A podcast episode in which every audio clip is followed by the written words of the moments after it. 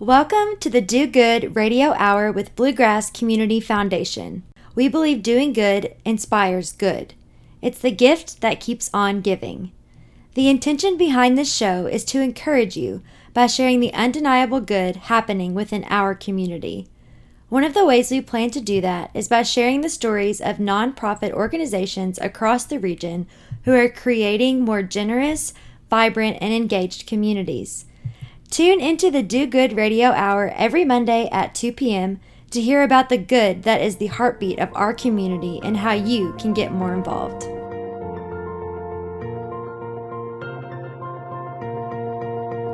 Welcome, listeners. My name is Kaiten, and I am a part of the communications team here at BGCF. This time of year is super fun here at the foundation because it is Good Giving Challenge time. For those of you who are unfamiliar, this is a week long online giving challenge for nonprofit organizations with various matching and prizing opportunities for your donors.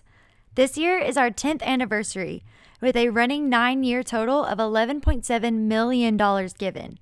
So, we are hoping to make this year the best year yet.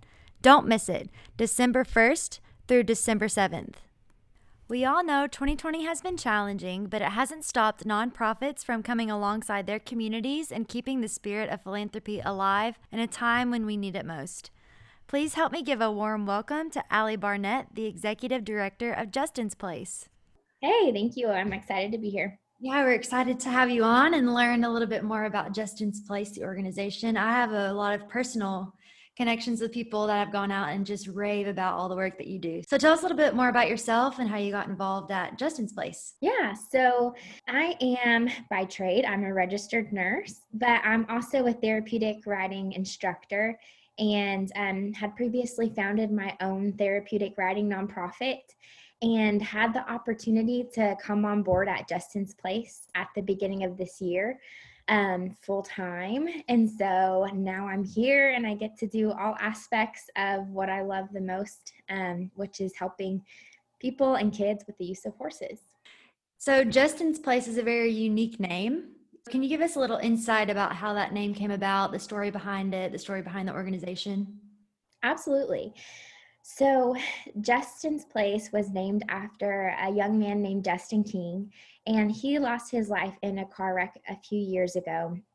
Um, and I did not have the pleasure of knowing him, but based on the stories I've heard from his friends and his family, he was just a really amazingly um, generous and personable guy who was a great friend um, to everybody he knew.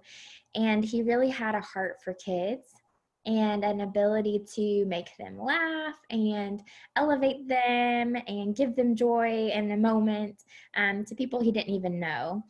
So, whenever his family um, you know, they decided that they wanted to do something to honor Justin. They kind of, over a few years, developed the idea of Justin's Place. And um, I guess their main heart is just that we would carry on that legacy of Justin and his ability to love on kids and bring joy to kids. Um, and they they chose to do that through horses so the family has some involvement with horses and thoroughbreds and so that's how justin's place kind of came to be if my research is right the family is still super involved i saw lots of pictures of the family on the website and it talked about how it's a family affair Absolutely. So they are definitely our founders. Um, certain members come out and volunteer on a weekly basis and help fundraise and um, it's i think it's brought a lot of healing and encouragement to the family to be a part of what's going on here and to see how it's changing lives of kids definitely so i also uh, was doing lots of research on you all um, for this but i found this quote on your website that i loved and it says horses teach you a lot very little of it actually has to do with horses and i thought that was a very cute quote especially living in kentucky and the mission that you all proclaim. So, speaking yeah. of the mission, can you go a little bit into the programming that you all do and that kind of thing? Sure. So, our mission is to support extraordinary kids um, in a beautiful farm environment with therapeutic equine activities. So, right now, we serve 4 to 12 year olds with a diagnosis of autism and Down syndrome. And um, we serve them through a program called Barn Buddies. And it's basically a tailored hour for these kids that can include um, activities in our petting zoo, like working with goats or sheep or pigs. Um, they can have sensory activities, picking flowers or vegetables in the garden or playing in the sand. Um, but most of them enjoy most is the therapeutic riding aspect, where they're on the back of a horse trying to accomplish goals and playing games. Um, that seems to kind of be the highlight of the program. Where are you all located? We're in Wilmore, um, Wilmore, Kentucky, and uh, we actually have families that drive over an hour to come every week for us. So we kind of serve all of central Kentucky. Wilmore is beautiful. I love driving through Wilmore. Yeah. So if I were to walk into Justin's place on any given day, what would I see? Just a daily operations, daily life.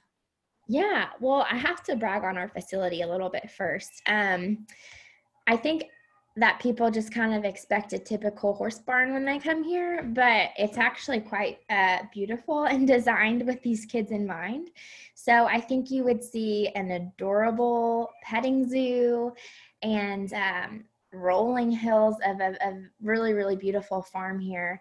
And I would hope that you would hear some belly laughs of kids and um, kids being very excited to pet and interact and ride um, while they are here. And I'm also really proud of our volunteer team.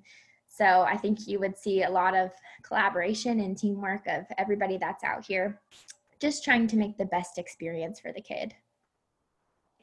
It's been interesting doing these interviews, figuring out how nonprofits have had to pivot through this 2020 craziness that we've experienced in the COVID 19 pandemic. So, how has Justin's Place had to change up things and still be able to be um, a place where kids can come and have those belly laughs, like you were saying? Yeah. So, in some ways, uh, it was like okay timing for us because when everything was kind of shutting down this year, it gave us like three solid months to build the farm how we wanted it.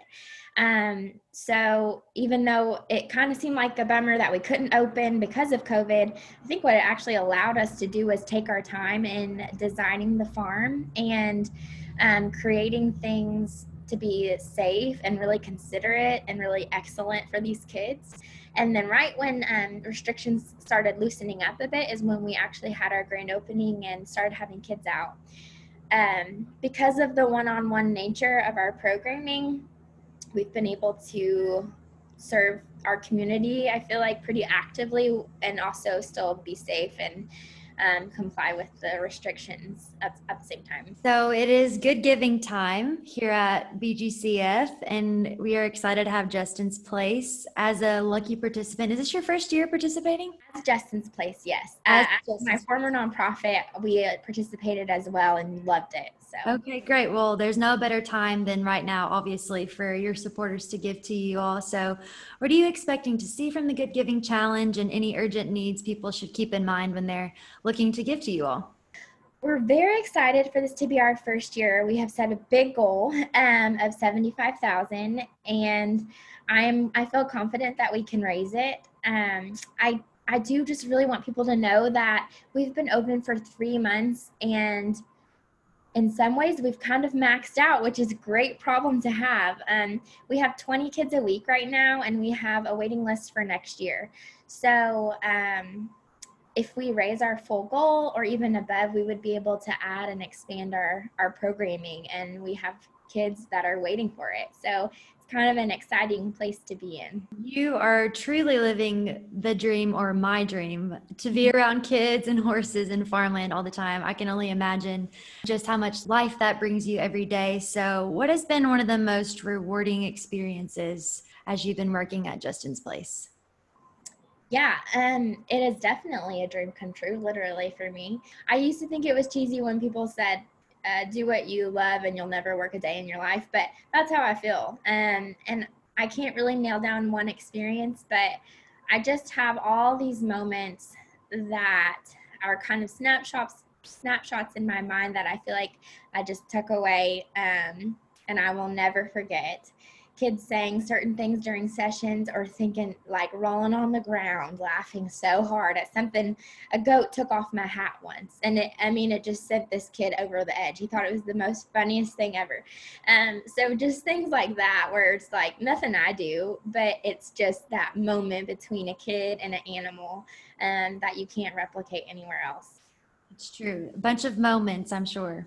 Yes so we're rounding to the end of this uh, interview. So you've done such a great job. But I really, really love this question because I feel like there's always more to an organization that can be told through a firsthand experience like mm-hmm. yours. So is there anything about the organization that you wish people knew that they might not know by looking at your social media or by your website? Just something that you know that you want people to know?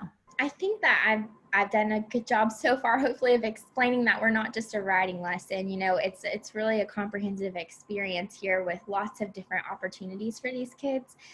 Um, but something I think is really important for the public to know is it's not just sitting on a horse and having a happy, fun time.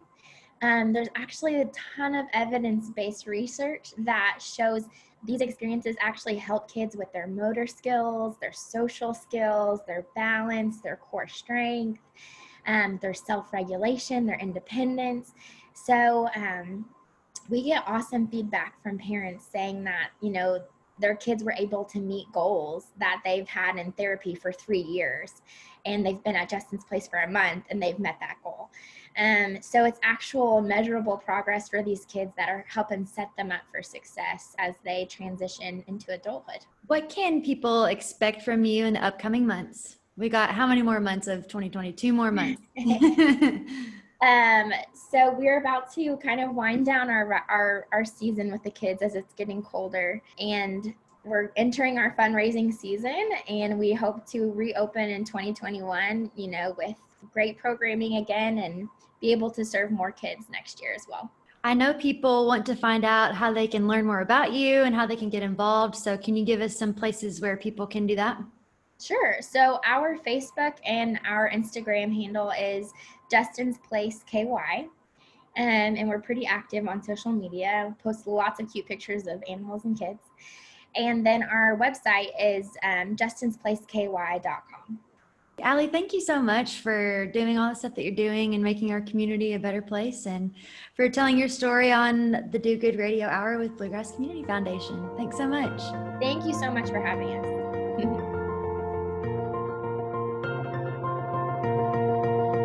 You're listening to Radio Lex, the voice of the people. Welcome back to the Do Good Radio Hour. I am super excited about our next guests. That's plural with an S a tag team of Jesse Mansfield, the assistant director of Blessing Hands, and Betty Cutts, the founder and director of Blessing Hands. Welcome to the mm. show. We're so oh, excited to have you. you. Thank you.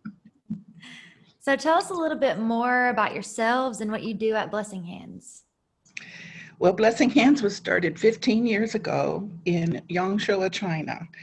And uh, I founded it because I saw the poverty at that time in our sister city. I was teaching in a summer camp.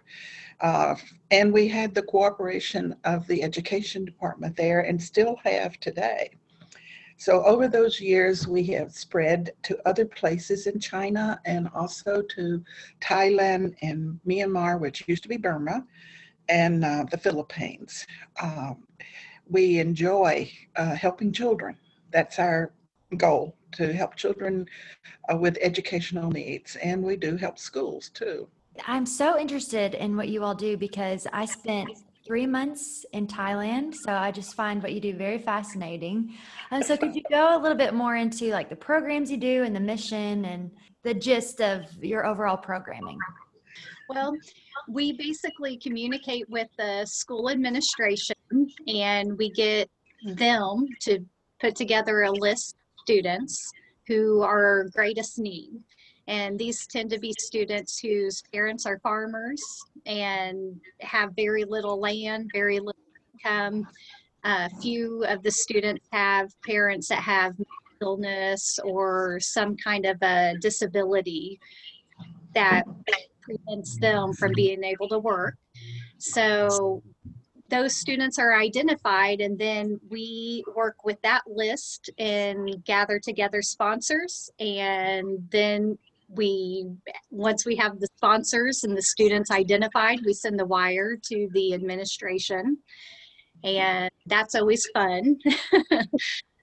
That's that's the big detail piece uh, but all the administration people that work with the schools and identify the Betty has developed a uh, volunteer network around her.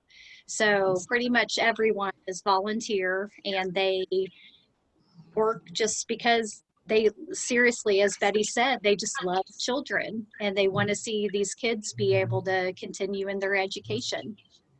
So in China, Betty, if I'm correct, uh, you were finding that kids were not going to school past primary school.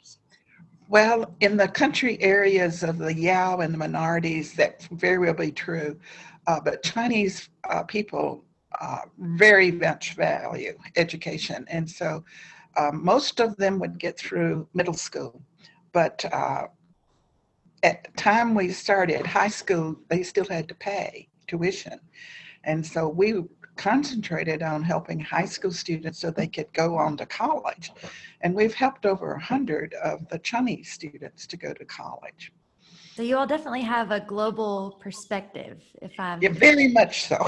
yes. So tell me a little bit more about that, like the long distance communication and you working from home and just that dynamic.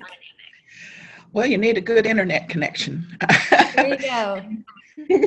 and we use WeChat a lot. Uh, I hope that it stays. Uh, without WeChat and without email, we could not be a charity in this day and age. And that uh, we are uh, just positioned to be able to do this remotely. It couldn't be done uh, 20 years ago at all.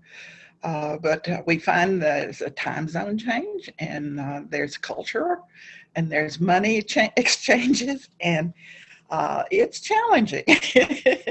uh, Jesse, you want to talk about it? Well, all the detail pieces are definitely constantly fluctuating.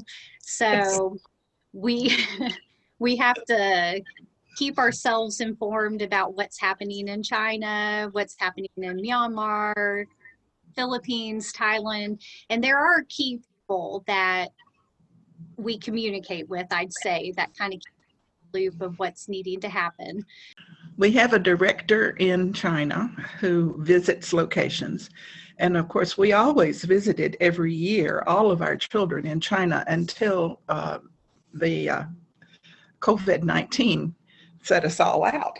Uh, we've just started in uh, Myanmar. We haven't actually visited there yet, but we're planning a, um, uh, a health uh, educational intervention uh, next December in Myanmar with a, a, graduate level nurse. So there are going to be people in Myanmar.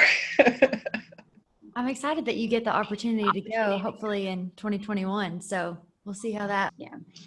You all have a very unique perspective. Uh, we work with a lot of nonprofits, but the fact that you do work globally is is very it's very different. So it's really interesting to talk to you.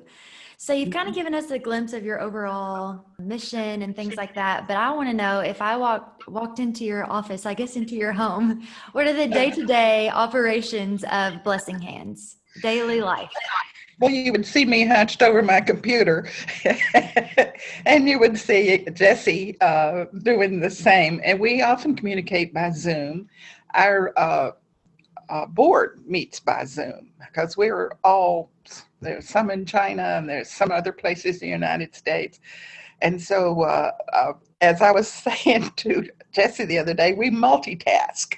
you know, uh, I don't stop at 5:30. You know, China is just waking up at 5:30. There's 12 so hours. True. Yes. so uh, fortunately, Jesse and I are both uh, night owls, and uh, that's when China wakes up. So we do a lot of our communication after nine o'clock at night. I know we've all had to shift and pivot during this time of COVID 19 and and that whole thing it's definitely affected organizations a lot especially nonprofits so you kind of talked about it a little bit but maybe um, go into it more because it's unique for you all since you do a lot of your work over technology anyways but how has it affected you all well the schools are closed in myanmar and in thailand and i think also uh, in, uh, you know, they're all in this uh, a different hemisphere from us. So their school year does not start whenever it does in the northern hemisphere. Uh, in China, they nipped the uh, virus in the bud very quickly, and still students were out of school for several months, and uh, we had to postpone sending money to the programs because there weren't anybody there uh, to receive it. Uh, so it has affected our programs, uh, but it hasn't affected, uh, it, no one's died, no one's gotten sick. They're just isolated. Well, lucky for you all, it is good giving season. That's a very exciting time here at the Bluegrass Community Foundation. So, you all, Blessing Hands, your organization is a lucky participant. So, we're very excited that you're a part of that this year. And there's no better time to give, obviously, than right now. And this year, nonprofits need givers and donors more than ever. So, what are you hoping to see out of the Good Giving Challenge this year, and what are your expectations? Well, our focus this year is on Myanmar with the Good Giving Challenge. We're hoping to get on a solid level before we continue to grow that program. This year, we're partnering with a 10 villages, 10 new villages, and we're trying to get the villages surveyed and identify the need. And that has also brought us into a lot of projects that are outside the educational side of Blessing Hands because um, we're focusing also on some community development need.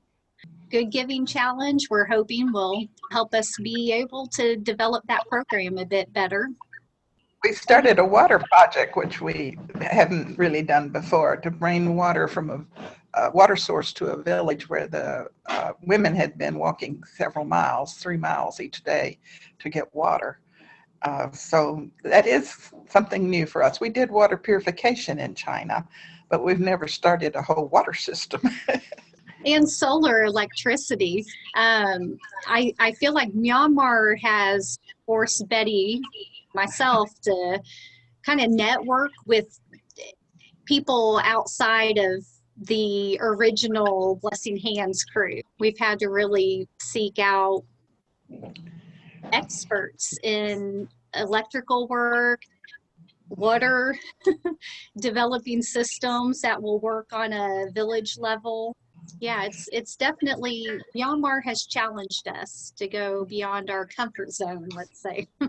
Yes, in fact, you know, we bought motorcycles for the schools because uh, there's no roads. and uh, it's a barter system. Uh, it, so, what we did, we bought uh, uh, wood, and the village people have uh, made their own bookcases and tables and chairs for their schools. They've been sitting on the floor, which is not too bad in their culture, but it's kind of nice to have some wooden furniture in your school, and they did all the work. We just uh, furnished the funds, a thousand seven hundred to each of the ten schools. So I know that you could probably have many answers for this next question, but maybe one of you can answer and then the next one can answer, whichever order you want to go in. But what has been one of the most rewarding experiences for you working at Blessing Hands? Well, I'd say the biggest blessing for me is I love to learn and I am enjoying seeing sponsors get excited and happy to see their student graduate and pursue their dreams. Um, it's also really rewarding to receive letters from the students and how a little help for long term is helping to really dream big and begin to come up with ways they can give back to their own community. Um, I'd say I've also have loved seeing that now we're seeing the process go full circle where some of the students that were sponsored are now becoming sponsors themselves so we're seeing the the full circle of compassion and giving back to your community and all of that happen It really is a ripple effect. That's cool. yes Yes, our philosophy was be a blessing hands.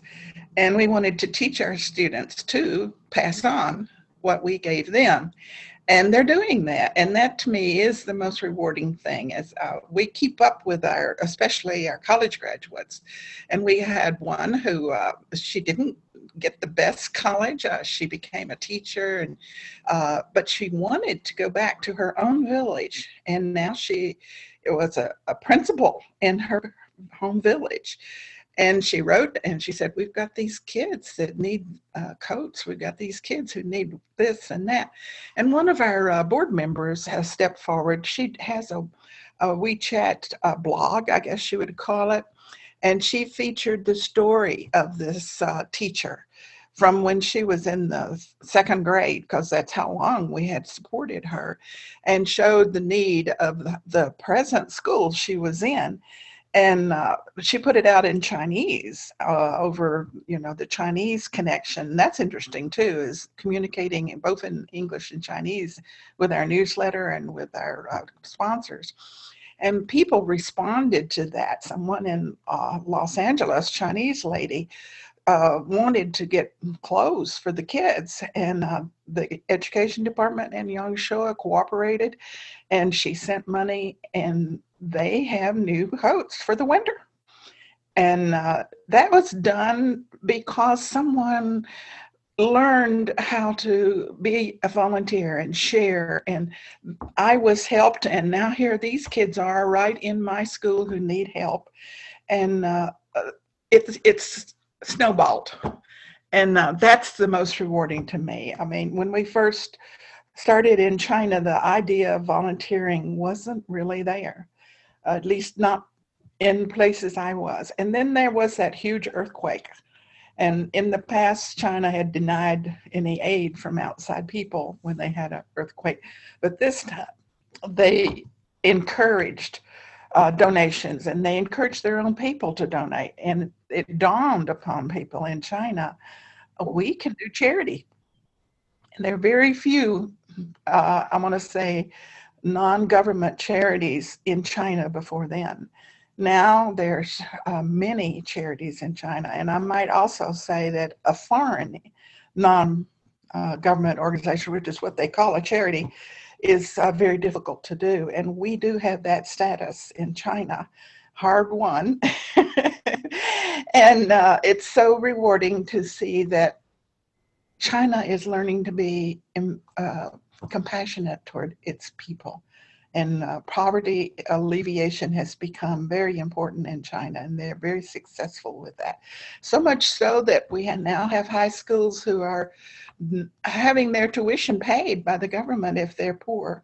And so we've had some schools say, we don't need your help anymore. And I thought, what? You don't need our help? I know. No, government is picking up the the expenses for the high school students. And so it's like we we're as my husband said, we've only been one step ahead for years because we started out giving tuitions in primary school and the very next year the government began to pay primary tuition. Then we went to middle school and next year the middle school was paid or you know soon after. Um, and now they're even helping them with college but there's still pockets of poverty in china especially in uh, minority areas. And that's mostly where we're working now because the the uh, uh, China has mushroomed and poverty is not as much there, but there's still great need in uh, Myanmar and Yeah. also in uh, Thailand and in the Philippines. And as it, it- we're just learning how to do these different countries and their money and their language. So, uh, but we have good help on the ground. the Thailand uh, the Thailand project started out of a love from a Chinese girl that grew up being supported by Blessing Hand. And she has now come full circle. She's on the board and everything. So she has a real heart for loving the students. And this school that we're able to partner with in Thailand are a lot of them are Chinese refugees that are in that Mhm. Thailand school. So we're Mhm. still we're seeing those connections go across the border. And now working Yeah. in Myanmar, there's all those unique needs. So It's it's uh, everything in the in China is done by relationship, and uh, it's also true in uh, the other countries. It's who you know, and uh, we just kind of follow those relationships, people that we can trust, that the money will go to where it's it is designated, and uh, when they know people, then we know people. I love that. So, we are rounding the corner here to the end of this. It has been such a pleasure talking to you. I really love this last question because I feel like it might give a little insight into your organization that people might not often see. And that is Is there anything you wish more people knew about your organization?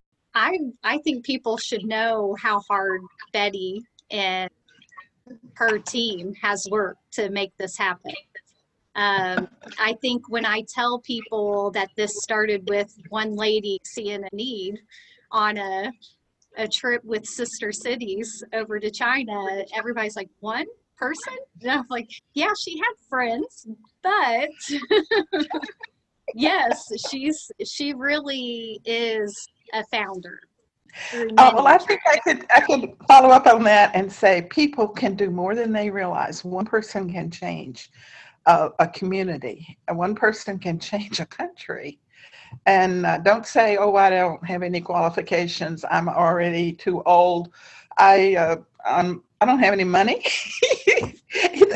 All of that is not important if you have the heart and you have, uh, I want to say, calling and uh, it can be done. Well, what a story, what a mission. I'm inspired. I'm going to go change the world now. Okay. The last thing, last thing, where can people find more about you?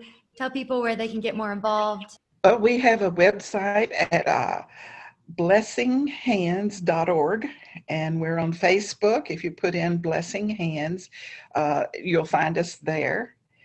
Uh, we also um, have, of course, email. Uh, you can write to uh, B as in Betty, D as in Daniel, that's my name, Betty, BD Cutts, C U T T S, at blessing hyphen hands with an S dot org. And uh, we'll find you, or you can find us that way. And we also have a blog. If you look for Blessing Hands on Google, you'll find us. Yes, and we're we have a, a new intern, uh-huh. young Chinese girl who ended up in Morehead, Kentucky, of all ah. places. and uh, she and her mom are very instrumental in in finding new projects, connecting with people in China also. But mm-hmm. Maggie is also starting to set up Twitter and Instagram. So you ah. should also be able to find more about Blessing Hands on those using blessing blessings.org. Well, I think that's it, everyone. I feel like just by the stories you told me, you are truly blessing hands. And what Oh, we're blessed. What a blessing that is for Yes, it's me, a blessing. for all of our listeners today. So, Jesse and Betty, thank you so much for sharing your story with us and for making not only our community, but our world a better place. So, thank you for sharing with us at Bluegrass Community Foundation. Thank you. Thank you.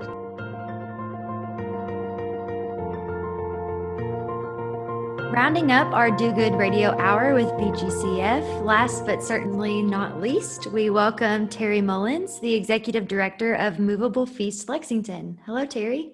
Hi. Welcome to the show. Thank you for having me. Yeah, we are very excited to learn more about Movable Feast Lexington. So tell us a little more about yourself and what you do, how long you've been there, everything. Oh, well, myself, I've been I've been here ever since we started 22 years ago. Uh, started about two months before we served our first meals, which was October the 3rd, 1989, 1998, excuse me. Get my numbers mixed up there, 1998.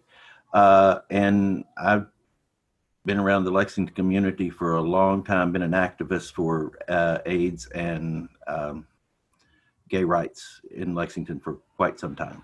Could you tell us, you kind of did a little sneak peek to it, but to the mission of Movable Feast Lexington and some of the programming you all do? This program's fairly simple in a way. We um, prepare and then deliver a hot meal five days a week to people here in Fayette County uh, with AIDS or on hospice care for any reason.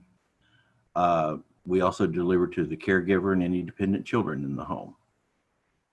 And that's basically our mission. We deliver that hot meal in the evening. Um, the neediest of our clients also can get a cold lunch delivered with that hot meal that they can have the next day. How many employees do you all have? I'm just Three. curious. Okay, three. Three. And I was Uh, looking at your website, and correct me if I'm wrong, but something that's unique about your organization is that you actually go to the home. Oh, yes, we deliver the meals to the home. every yeah, can evening. you explain what that's like? Well, we use volunteers to deliver the meals. Uh, we start in the kitchen preparing the meals about 11 o'clock in the morning. Uh, we're dishing them up at 4 o'clock. The, we volunteers come in and pick up the meals and deliver them to the home. We're delivering to about 130, 135 meals a day right at the present time. Who comes up with the recipes, the meals, the Uh, well, we have a longtime uh, kitchen manager. That's that's his job to manage the kitchen, come up with the re- the meal planning and that type of thing. So you gave us the overarching mission statement, but if I were to walk into Movable Feast Lexington today, what would I see? What's the daily operations? What's daily life like? Daily life is uh, we have the like I said, we have three employees. Uh, the two of them in the kitchen, kitchen manager and his assistant, uh, and they're down there preparing meals right now. Uh, uh, all of our meals consist of an entree, uh, a side, a starch, bread, dessert, and a salad. Um, and they're down there fixing all that up for 130 people right now. Uh, my job is everything else that doesn't require the cooking. It's the bookkeeping, the payroll, the grant writing, everything else besides doing the cooking. But of course, I have done the cooking, but usually not. Right. I wouldn't be doing the cooking either. So, obviously, in 2020, we've experienced a lot of changes and a lot of things thrown at us. So, how you and your team have had to pivot, but also still be available to the communities that you serve. Well, uh, the major shift, of course, is all of us have to wear PPE now, and the del- delivery drivers have to wear PPE. But other than that, uh, the biggest shift has been our numbers have gone up by about 10%. Oh, wow. Uh, They've gone up. Yeah, they've gone up uh, because of people being out of work and needing money, and everybody's all money's tight right now. So, Right. Right. Well, that is the perfect segue into the next question, which talks about good giving. So you say money's tight, and you all are a participant this year in good giving. We're hoping that'll end us all on a on a positive note. But what is Movable Feast Lexington looking for in the Good Giving Challenge, and any urgent needs that your givers should take note of when they're giving to you? well, just like like I was saying, our numbers are up, our donations are down uh, because everybody's money's tight, and I'm hoping they're going to be generous this year, as as they usually always are. Uh, but maybe dig a little deeper this year if they possibly can. If they're if they have a job to help other people that aren't working right at the present time. Can you give us a rewarding experience or a story of what it's like being involved in an organization committed to enhancing the quality of life of people living with AIDS and HIV or who are in hospice care for any reason? there's only so much I can share in giving Right. in that, but it has been rewarding. It is a rewarding job to uh, to be able to deliver the food to these people. Uh, a lot of and our hospice patients also, uh, they're all very grateful uh, that they get the food. It's it's nice to hear, uh, but it's that's the most rewarding part is to be able to give them something that they need. So, I really like this last question because it might give people a little insight into something that they might not get from looking at your website or looking at your social media. Is there anything you wish more people knew about your organization? Something that you always want to tell people, but you don't get the chance, and now's your chance. the biggest thing I want people to know is we always are in need of delivery drivers, uh, volunteers to come in the afternoon and deliver that food to these people uh, we're always short on drivers. Uh, I have to deliver myself about five days a week. Uh, yeah, about five days a week right now. Uh, sometimes it's better, sometimes it's worse, and we're we're really low at the present time. Uh, so yeah, delivery drivers. That's what I want people to know is we need delivery drivers badly. That's such a underrated need too. Like people probably wouldn't think that, and so that that's great that you mentioned that. Yeah, and it's not a difficult job. Uh, you come in here and it takes two, two and a half hours. You're done. There you go. What should people expect from your organization in the upcoming months? Rounding off 2020, what, what should they expect from you all? Just more of the same. We'll be here. We, we've been rock steady for 22 years and we're going to be here delivering food. That's what we do, preparing, delivering food, and feeding people. I love that. I think that's such a testament to your mission is being consistent and having longevity over time. I really think that's a testament to you all and the work that you're doing. So congratulations on that. Thank and last you. question, you've done such a great job. We're already to the last question. How can people get more involved? How can people know more about you? Is there a place they can visit? Well, you can visit the website, www.feastlex.org, F-E-A-S-T-L-E-X.org. Uh, you can call me, 859-252-2867. Um, and that that's the easiest ways to find me. Uh, or uh, email uh, feastlex at feastlex.org. So all the people listening to this, contact Terry and get involved. It sounds like a great organization doing a lot of great stuff. Terry, thank you so much for all the hands-on work that you're doing in Lexington and making it a better place for our community. And so thank you for taking the time to share your story with us at BGCF. We appreciate it. Thank you. All right, everyone, that is it. Thank you for tuning in. We hope you were encouraged by the stories of good happening right here in our community. I definitely know that I am. Make sure you tune in next Monday at 2 p.m. for more good stories and the next installment of the Do Good Radio Hour.